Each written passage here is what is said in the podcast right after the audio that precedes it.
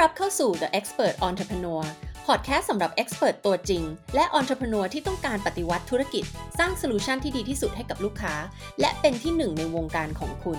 ถึงเวลาแล้วที่จะอัปเกรดธุรกิจ ให้เหมาะกับความเชี่ยวชาญนั้นเป็นที่สุดของคุณ ดึงดูดลูกค้าคุณภาพสูง ที่จ่ายราคาหลักล้านด้วยความเต็มใจและไม่ต่อรอง ถ้าคุณเหมือนกับนิดา คุณคงเบื่อมากกับการที่ต้องเอาความเชี่ยวชาญดีๆ คุณภาพสูงของคุณ ไปแข่งกันลดราคา ลดคุณภาพบริการ และทำสิ่งที่เหมือนๆกัน เพราะคู่แข่งในตลาด mass นั้นมหาศาลมากๆ และบอกเลยค่ะว่าไม่สนุกหรอกที่จะแข่งอยู่ในตลาดนี้ มาพลิกโฉมธุรกิจเป็นที่สุดในวงการทำแบรนด์แบบ high-end และไร้ซึ่งคู่แข่งด้วยราคาพรีเมียม ถ้าพร้อมแล้วไปลุยกันเลยค่ะ สวัสดีค่ะ ต้อนรับเข้าสู่ The Expert Entrepreneur อีก episode หนึ่งแล้วนะคะสำหรับ episode วันนี้นะคะ เรื่องที่อยากจะคุย คือเรื่องของการสร้าง business model แบบที่เรียกว่า client for life ซึ่งนามีโอกาสได้เขียนบทความเรื่องนี้ ให้กับ Forbes เป็นภาษาอังกฤษก็ใครที่สนใจเดี๋ยวจะแปะลิงก์ไว้ให้ไปอ่านกันได้ แต่วันนี้ก็จะมาพูดหัวข้อเรื่องนี้แหละว่า การที่เราจะสร้างธุรกิจแบบใช้ client for life business model เนี่ยจะทำยังไงทำไปเพื่ออะไรสำคัญยังไงดียังไง ถ้าอยากทำบ้างล่ะ จะทำยังไงนะคะซึ่งนี่นาว่าเราไม่เคยอ่านเรื่องนี้ที่ไหนนะ ไม่รู้ว่ามีใครเขียนเรื่องนี้ หรือมีใครคิดเรื่องนี้ขึ้นมาหรือเปล่า แต่ว่าเรื่องนี้เป็นเรื่องที่นาคิดขึ้นมาเองนะคะแล้วก็ช่วยลูกค้าหลาย ๆ คนให้สามารถที่จะสร้างธุรกิจของตัวเองด้วย business model แบบนี้นะธุรกิจของนาเองเนี่ยก็เป็นโมเดลแบบนี้ด้วยเช่นกัน ทีนี้เองโมเดลที่ว่านี่มันคืออะไร business model แบบนี้มันคือการที่เราอะเวลาที่เรา acquire ลูกค้าหรือเราแบบยิงโฆษณาไปหรือเราทำยังไงก็ได้ให้ได้ลูกค้ามาเป็นลูกค้าของเราคนหนึ่งเนี่ย เรามองว่าลูกค้าคนนั้นเนี่ยจะอยู่กับเราได้ตลอดชีวิต ไม่ว่าคำว่าชีวิตคืออะไรชีวิตของการมีธุรกิจนั้นๆอ่าในที่นี้ของสำหรับนิดาถูกไหมมันคืออะไร lifetime ของลูกค้าคนนั้นเนี่ยตลอดชีวิตของเขาในการที่เขาจะจ้างเราเนี่ยไปได้ตลอดให้เราแก้ปัญหาให้กับเขาตลอดเนี่ยมันคือ business model แบบนั้น มันคือลูกค้าอยู่กับเราตลอดชีวิตอะ client for life อะเราไม่ได้มองว่าเรา acquire คนนี้มาเป็นลูกค้าของเราแล้ว แล้วก็แบบจบโปรเจกต์นี้เรา bye bye กันนะจ๊ะ จากกันไปไม่ได้สนใจที่จะรู้จักกันอีกต่อไป หรือว่าจบ contract ปีหนึ่งปีที่ sign contract กันหนึ่งปี แล้วก็ต่างคนต่างไปแล้วนะจ๊ะอะไรเงี้ยไม่ต้องรู้จักกันอีกต่อไปไอ้ความคิดแบบนี้ ซึ่งจะบอกว่าธุรกิจส่วนใหญ่คิดแบบนี้และทำแบบนี้ มันไม่ work เลยอะในความคิดของนิดา เอาแบบเหตุผลที่จับต้องได้ก่อน ซึ่งวันนี้จะพูดนิดเดียวเป็นน้ำจิ้มแล้วกันนะคะ เพราะว่าเดี๋ยวน่าจะได้กลับมาจัด episode ที่พูดถึงเรื่องของ customer acquisition กับ customer retention คือการจะไปเอาคนมาเป็นลูกค้าเราเนี่ยเทียบกับการ retain ลูกค้าเก่าให้ยังคงเป็นลูกค้าของเราต่อไปเนี่ยมันแตกต่างกันยังไง มันสำคัญยังไง มันอะไรยังไง เดี๋ยวจะพูดเรื่องนี้อีกทีหนึ่งแต่วันนี้จะพูดเรื่องของ client for life นะคะจริงๆ มันก็ relate เรื่องของเราจะ retain ลูกค้าให้อยู่กับเรา มีการซื้อซ้ำอยู่กับเราตลอดไปเนี่ยนะมันก็เกี่ยวข้องกับเรื่องของ retention ด้วย รู้ไหมคะว่าต้นทุนในการที่เราจะไปเอาลูกค้าคนใหม่เนี่ยมาเป็นลูกค้าของเราเนี่ยเสียต้นทุนสูงมากถึง 7 เท่า เทียบกับการที่เราจะรีเทนลูกค้าที่เป็นลูกค้าของเราอยู่แล้วเนี่ยให้ซื้อซ้ำกับเราต่อไปเห็นไหมแพงกว่าตั้ง 7 เท่า แล้วรู้ไหมคะว่าในทุกอุตสาหกรรมอันนี้ที่เขาไปรีเสิร์ชมาเนี่ยในอุตสาหกรรมส่วนใหญ่แล้ว retention rate ต่ำกว่า 20%ซึ่งเป็นตัวเลขที่น่าตกใจมาก เป็นตัวเลขที่น่าตกใจมากว่า retention rate แค่ 20% คือลูกค้า 100 คนที่อยู่กับคุณ มีแค่ 20 คนที่อยู่ต่อกับคุณและอีก 80 คือไป bye bye จบ โปรเจกต์นี้จบการซื้อขายครั้งนี้แล้วก็ bye bye แล้วนะจ๊ะ ไปทำอย่างอื่น ไปซื้อที่อื่นหรือว่าไปอะไรก็แล้วแต่ แล้วคุณก็จะต้องแบบไปวุ่นวายในการหาลูกค้าใหม่เข้ามาอีกวนอยู่อย่างเงี้ยเหมือนคุณมีกะละมังใบหนึ่งนะแล้วก็มีน้ำอยู่ในกะละมังนั้นใช่ไหมแต่ว่ามันมีรูรั่วอยู่ในกะละมังนั้นทำให้น้ำเนี่ยเติมเข้ามาเท่าไหร่น้ำนี่เปรียบเทียบเหมือนลูกค้านะเติมเข้ามาเท่าไหร่ก็รั่วออกไปหมดรั่วออกไป 80%เหลืออยู่แค่ 20%รั่วอยู่ตลอดเวลาหาใหม่หาใหม่หามาเติมอยู่ตลอดเวลาเนี่ยนะคะ โดยการทำอะไรคะเสียค่างบประมาณโฆษณา Facebook แอดอะไรเอ่ยค่าการตลาดสารพัดสารเพเนี่ยแล้วก็เข้ามารั่วออก 80%เข้ามารั่วออก 80%นะอันนี้คือค่าเฉลี่ยของ most industry คืออุตสาหกรรมส่วนใหญ่อะ retention rate ต่ำกว่า 20%น่าตกใจมากเป็นดังนั้นทุกคนที่ฟังอยู่ ตื่นได้แล้ว อยากให้ทุกคนตื่นนะคะ นี่ยังเป็นแค่แฟกต์ในบางข้อเดี๋ยวไว้จะมาพูดในรายละเอียดให้ฟัง อันนั้นเป็นแค่เหตุผลที่มันแบบจับต้องได้แบบชัดๆ เลยที่แบบมันไม่ make sense เลยอะที่คุณจะไปเสียเวลากับการ acquire ลูกค้าเข้ามาใหม่ ยิงแอดโฆษณาหาลูกค้าใหม่ให้เซลล์ ลงทุนกับทีมเซลล์จ้างเซลล์เยอะแยะไปหมดเลยแล้วก็ให้เซลล์ไปตามหาลูกค้ามาใหม่ตามหาลูกค้ามาใหม่ แต่กลับไม่สนใจที่จะ retain ลูกค้าเก่าที่ซื้อกับคุณอยู่แล้วอะให้ซื้อซ้ำซื้อต่อกับคุณ ก็คือแปลว่าคุณไม่สนใจที่จะทำให้ลูกค้าปัจจุบันของคุณ happy มากที่สุด จนเกิดการบอกต่อและอยู่ต่อกับคุณ ก็คือไม่สนใจคุณภาพของสิ่งที่ตัวเองทำอะแต่ไปสนใจกับการแบบขาย ซึ่งเป็นไงฮะ รู้สึกคุ้นไหมฮะคุ้นมากเพราะว่าเราเห็นกันทั่วไปเลย กับธุรกิจที่สนใจแต่จะขาย จะขายจะขายจะขายจะขาย แต่ไม่ได้สนใจว่าลูกค้าเนี่ยมีความพึงพอใจกับ service หรือ expertise ที่คุณมอบให้กับเขาหรือเปล่า ไม่สนใจ เพราะว่าอะไรสนใจสิ่งที่จับต้องได้คือเงิน จะไปขายจะไปขายเอาเงินเข้ามา แต่จะบอกว่าการที่ไปโฟกัสกับเรื่องนั้นในที่สุดแล้วจะเป็นสิ่งที่บ่อนทำลายธุรกิจของคุณ เพราะว่าจะเกิดอาการที่เล่าเมื่อสักครู่ก็คือน้ำในกระมัง มันรั่วออกไป 80%อยู่ตลอดเวลาอันนั้นเป็นแค่ประโยชน์ที่จับต้องได้ก่อนเนาะก็คือการที่เราสามารถที่จะ retain ลูกค้าอยู่กับเราต่อไปได้ แทนที่เราจะไป acquire ใหม่หาใหม่อยู่ตลอดเวลา หนึ่งเลยคือมันไม่ต้องเหนื่อย ไม่ต้องไปนั่งเหนื่อยวิ่งวนหาบีบคั้นให้เซลล์กดดันให้เซลล์แบบออกไปหาลูกค้าใหม่อยู่ตลอดเวลา มันก็วินวินในแง่ที่การที่เราจะมี client for life business model คือลูกค้าอยู่กับเราตลอดไปเนี่ย มันทำให้เรามีมุมมอง mindset ที่มองลูกค้าแตกต่างออกไปด้วย คือเราจะไม่ได้มองลูกค้าว่าผ่านมาแล้วผ่านไป ถูกไหมเราจะไม่มองตัวเองเป็น business ที่เป็นทางผ่านของลูกค้า เราจะไม่ได้คิดแค่ว่าอ๋อลูกค้าคนนี้มาแค่โปรเจกต์นี้จบกันแล้วจากไป หรือว่าแค่ผ่านมา 3 เดือนนี้ 6 เดือนนี้ 1 ปีนี้แล้วก็บายบายจากกันไปละเวลาที่เรามองลูกค้าว่าเขาคือคนที่จะอยู่แบบเป็น client for life คือลูกค้าตลอดชีวิตนี้อะคุณลองนึกถึงคนที่คุณคบอยู่ในชีวิตก็ได้ ไม่ว่าจะเป็นเพื่อนจะเป็นใครก็ตามเนี่ย เวลาที่เรามองว่าคนคนนี้จะอยู่ในชีวิตเราตลอดไปอะเราก็จะรักเขาเราจะดูแลเขาเหมือนเขาเป็นญาติของเราเป็นครอบครัวของเราถูกไหม ในขณะที่ถ้าเป็นคนที่แบบเป็นแค่คนรู้จัก เออเป็นเพื่อนของเพื่อนของเพื่อนของเพื่อนเงี้ยแล้วก็แค่เจอกันวันนี้มากินข้าวด้วยกันแล้วก็แบบไม่ได้รู้จักกันละเราก็ไม่ได้มีความสนใจใส่ใจเขาถูกไหมก็อุปมาอุปไมยก็เหมือนกันลูกค้าเนี่ยถ้าเรามองว่าเขาแค่ผ่านมาแล้วจากไป เราก็จะไม่มีความสนใจใส่ใจอะไรกับเขามากมายถูกไหมคะแต่ถ้าเราบอกว่านี่คือ client for life เนี่ยความใส่ใจมุมมองที่เรามองเขาความรู้สึกที่เรามีกับเขาทั้งต่างกันเลย เราก็ต้องการที่จะให้สิ่งที่ดีที่สุดกับเขาเราต้องการที่จะให้เขา happy ที่สุดให้เขามีความพึงพอใจทำไงให้ชีวิตเขาง่ายที่สุดผ่าน service ที่เรา offer ให้กับเขา mindset มุมมองความคิดมันไม่เหมือนกันเลยนะ ในการที่เรามองลูกค้าคนนั้น และ mindset นั้นความคิดนั้นมันส่งผลต่อคุณภาพของ service และ expertise ที่เรามอบให้กับลูกค้านั้นนะผ่าน offer ของเราผ่านสิ่งที่เราขายให้กับเขา ดังนั้นเนี่ยเวลาที่เรามองว่าเขาคือ client for life อะลูกค้าตลอดชีวิตนี้เนี่ยมันก็วินวินมันเกิดสิ่งที่เป็นวินวินก็คือได้ประโยชน์ทั้งสองฝ่ายในฝั่งของลูกค้าได้ประโยชน์อะไร ได้ประโยชน์ก็คือปัญหาของเขาเนี่ยในเรื่องเนี้ยไม่ว่าเป็นเรื่องอะไรเนี่ยถูกแก้ตลอดชีวิตนี้ไง ไม่ใช่ถูกแก้แค่ช่วงระยะเวลาสั้นๆ แต่มันถูกแก้ไปตลอดชีวิตนี้ฉันวางใจในเรื่องนี้ได้เลยว่า ปัญหานี้มีคนมาแก้ให้ฉันแล้ว ในตลอดชีวิตนี้เลย และในส่วนของเรา นอกจากในเรื่องของกำไรผลประโยชน์ทางด้านธุรกิจอะไรต่างๆ ที่ได้กล่าวไปแล้วเนี่ยนะคะ ผลที่มันเป็นผลดีทางด้านจิตใจของเราอะคือเรารู้สึกว่าเราได้เกิดความผูกพันและเกิดความสัมพันธ์ระยะยาวที่มันเป็นลองเทอมกับลูกค้าแต่ละคนเหล่านี้ ซึ่งมันสร้างความเติมเต็มให้กับตัวเรานะถูกไหมในฐานะที่เราเป็นเจ้าของธุรกิจอาจจะแปลกนิดนึงนะ ถ้าหากว่าเรารู้สึกว่า เออ ฉันไม่อยากมีลูกค้าที่อยู่กับฉันไปยาวๆอะ ฉันอยากได้แบบสั้นๆ มาแล้วจากไปมาแล้วจากไป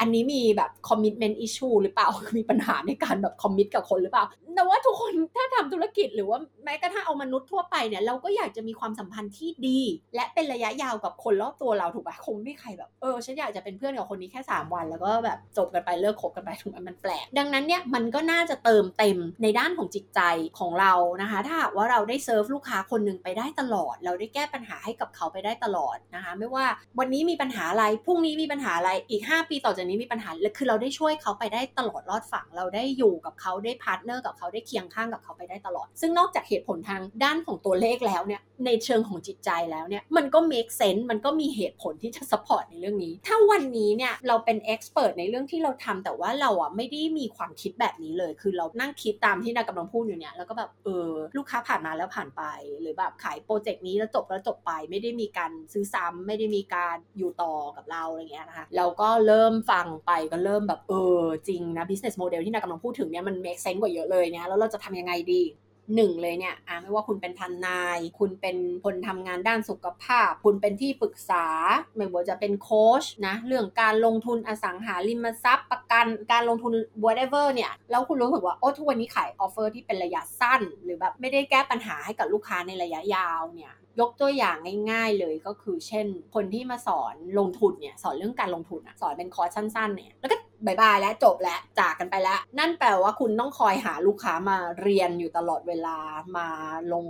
ทุนในคอร์สของคุณอยู่ตลอดเวลาถูกไหมต่อให้คุณขาย high ticket อะมันก็ไม่ make sense เพราะว่าจบโปรแกรมนี้จบคอร์สนี้ไปแล้ว ซึ่งจริงๆ แล้วอะสิ่งที่มัน make sense กว่า ก็คือถ้าลูกค้าคนนั้นเขาให้คุณเป็นที่ปรึกษาในเรื่องของการลงทุนของเขาเพราะเขาต้องลงทุนไปเรื่อยๆ มันไม่มีวันสิ้นสุดถูกไหมแล้วเขาก็ต้องการที่ปรึกษาเนี่ยตลอดไปคือตลอดในชีวิตนี้ที่เขายังต้องลงทุนอยู่อะอันนี้ยกตัวอย่างแบบที่จะเข้าใจง่ายที่สุดเขาก็ยังต้องการที่ปรึกษาตลอดไป จนกว่าเขาจะเลิกลงทุนอะนี่คือคำว่า client for life ตอนนี้รู้ตัวแล้วว่าโอเคโมเดลที่เรา run อยู่ตอนนี้นะใน business เราไม่ work แล้วเราอยากจะ convert มาเป็น customer for life โมเดลแบบนี้บ้างจะต้องทำยังไงหนึ่งเลยนะคะ คือให้คุณดูสิ่งที่คุณ offer ก่อนตอนเนี้ยสิ่งที่คุณขายเออ มันเป็นเหมือนไอ้คอร์สเมื่อกี้แม่ที่บอกว่าสอนแป๊บหนึ่งแล้วจบแล้วลูกค้าก็หายไปแล้ว มาแล้วจากไปมาแล้วจากไปมันเป็นอย่างนั้นอยู่หรือเปล่า แล้วไอ้สิ่งที่เรา offer เนี่ยมันช่วยลูกค้าไปตลอดหรือเปล่า แน่นอนว่าการที่คุณ offer คอร์สเนี่ยไม่ได้ผิดนะ แต่นั้นต้องไม่ใช่ offer หลักที่คุณขายนึกออกไหมอ่าอาจจะเป็นการขาย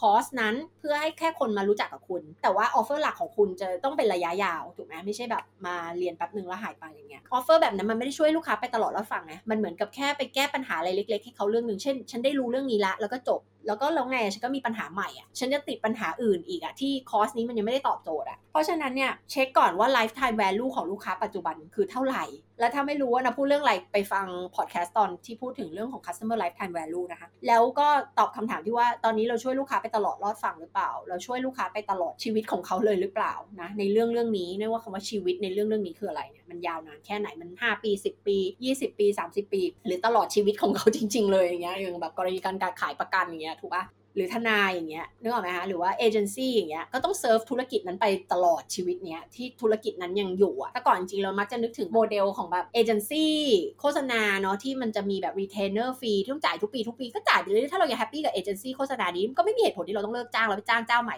แล้วลูกค้าถ้าเขา happy ไม่มีใครอยากจะไปจ้างเจ้าใหม่หรอกเพราะต้องไปหาต้องไปเหนื่อยต้องไปเสี่ยงอีกว่าจะดีหรือไม่ดีต้องไปนั่ง brief งานใหม่ต้องไปแบบเรียนรู้กันและกันจะสไตล์การทำงานอะไรกันเนี่ยไม่มีใครอยากทำหรอกถูกไหมถ้าได้มาแบบเอเจนซี่ทำงานกับฉันไปได้ตลอดในธุรกิจนี้ร้อยปีพันปี แล้วก็จ้างอยู่เจ้าเดิมแล้วแหละถูกไหม เนี่ยอยากให้ทุกคนคิดแบบนี้ว่าจะทำยังไงให้เป็น ad agency แบบนั้นอะที่จะแบบอยู่ไปได้ตลอดชีวิตของลูกค้านั่นอะสมมติธุรกิจมันอยู่ไปแบบ500 ปีแล้วก็อยู่กับเขาไปตลอดเงี้ยเออมันจะต้องทำยังไง ซึ่งมันกลับมาที่สิ่งที่เรา offer และ solution ที่เราแก้ปัญหากับลูกค้ามันแบบแก้ให้เขาในระยะยาวมันแก้ให้เขาตลอดไปหรือเปล่า แล้วก็อันที่ 2 คือ ถ้าคุณได้คำตอบว่าเออมันใช่อันนี้ก็คือจบใช่ไหมแต่ว่าถ้ามันไม่ใช่อะคุณต้องกลับมาถามตัวเองแล้ว แล้วปัญหาอะไรที่คุณจะสามารถแก้ให้กับลูกค้าไปได้เป็นระยะยาวๆได้ ตลอดชีวิตของลูกค้าได้ แล้วปัญหานั้นๆเนี่ยเราแก้ด้วยสิ่งที่เป็น genius ของเราหรือเปล่า genius ของเราก็คืออะไรจุดแข็งสิ่งที่มันโดดเด่นและแตกต่างที่เรามีที่คนอื่นไม่มี เราสามารถใช้สิ่งเนี้ยไปแก้ปัญหา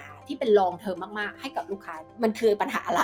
แล้วมันคือโซลูชันอะไรนะ อันนี้คือสิ่งที่เราต้องกลับมานั่งคิดกับตัวเองแล้วมา brainstorm กับตัวเอง แล้วก็สิ่งที่สำคัญมาก ๆ เลยคือลูกค้าค่ะ เราเลือกใครเป็นลูกค้าค่ะ คนที่เราเลือกเป็นลูกค้าไม่ว่า B2B B2C หรืออะไรก็ตามเนี่ยนะคะ เขามีกำลังซื้อไหม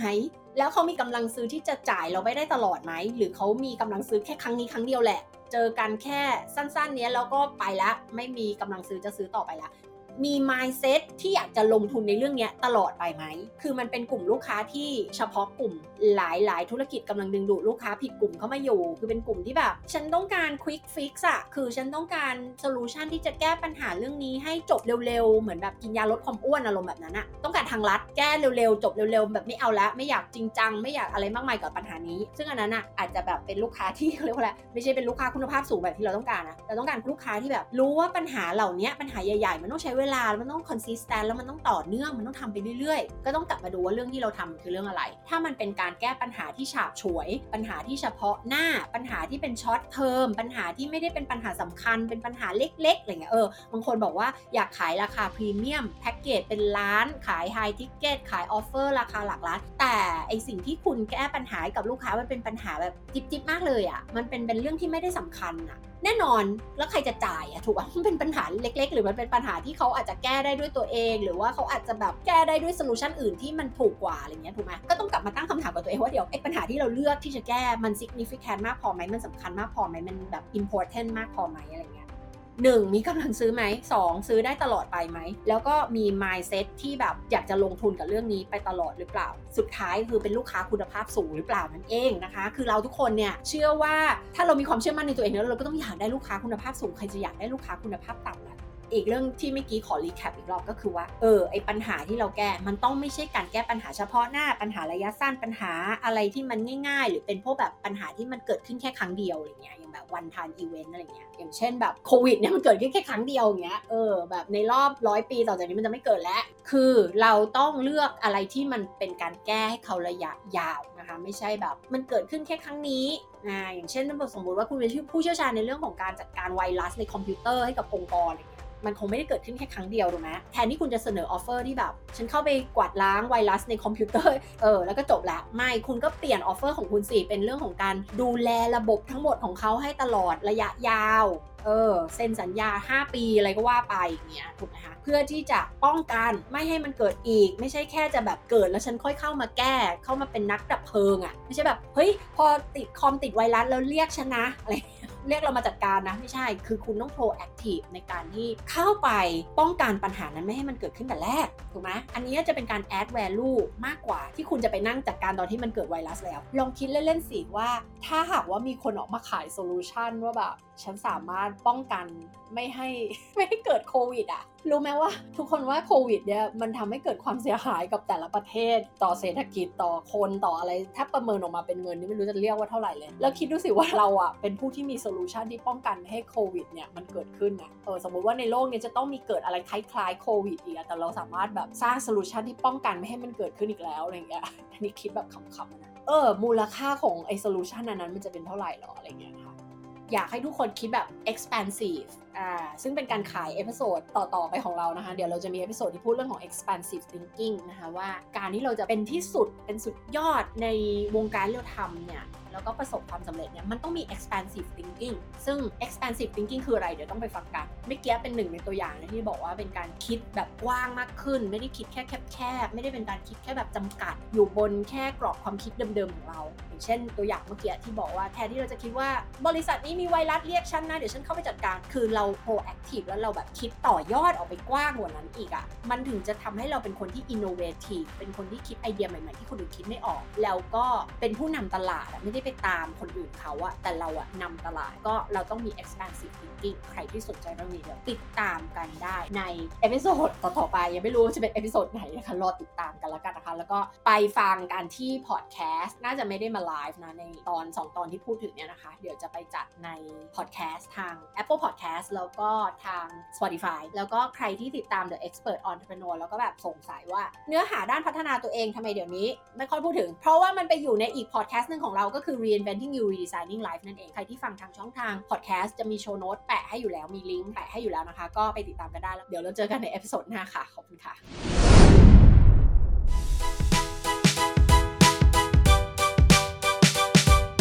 ขอบคุณที่ติดตามกันมากับอีกหนึ่ง episode ของ The Expert Entrepreneur นะคะ ถ้ารู้สึกว่าได้ประโยชน์จากพอดแคสต์นี้ ช่วยสนับสนุนเราโดยการกดรีวิวให้ดาวด้วยนะคะ ใช้เวลาไม่กี่วินาทีเท่านั้นค่ะ ขอบคุณมากเลยค่ะ แล้วพบกันใหม่ใน episode หน้าของ The Expert Entrepreneur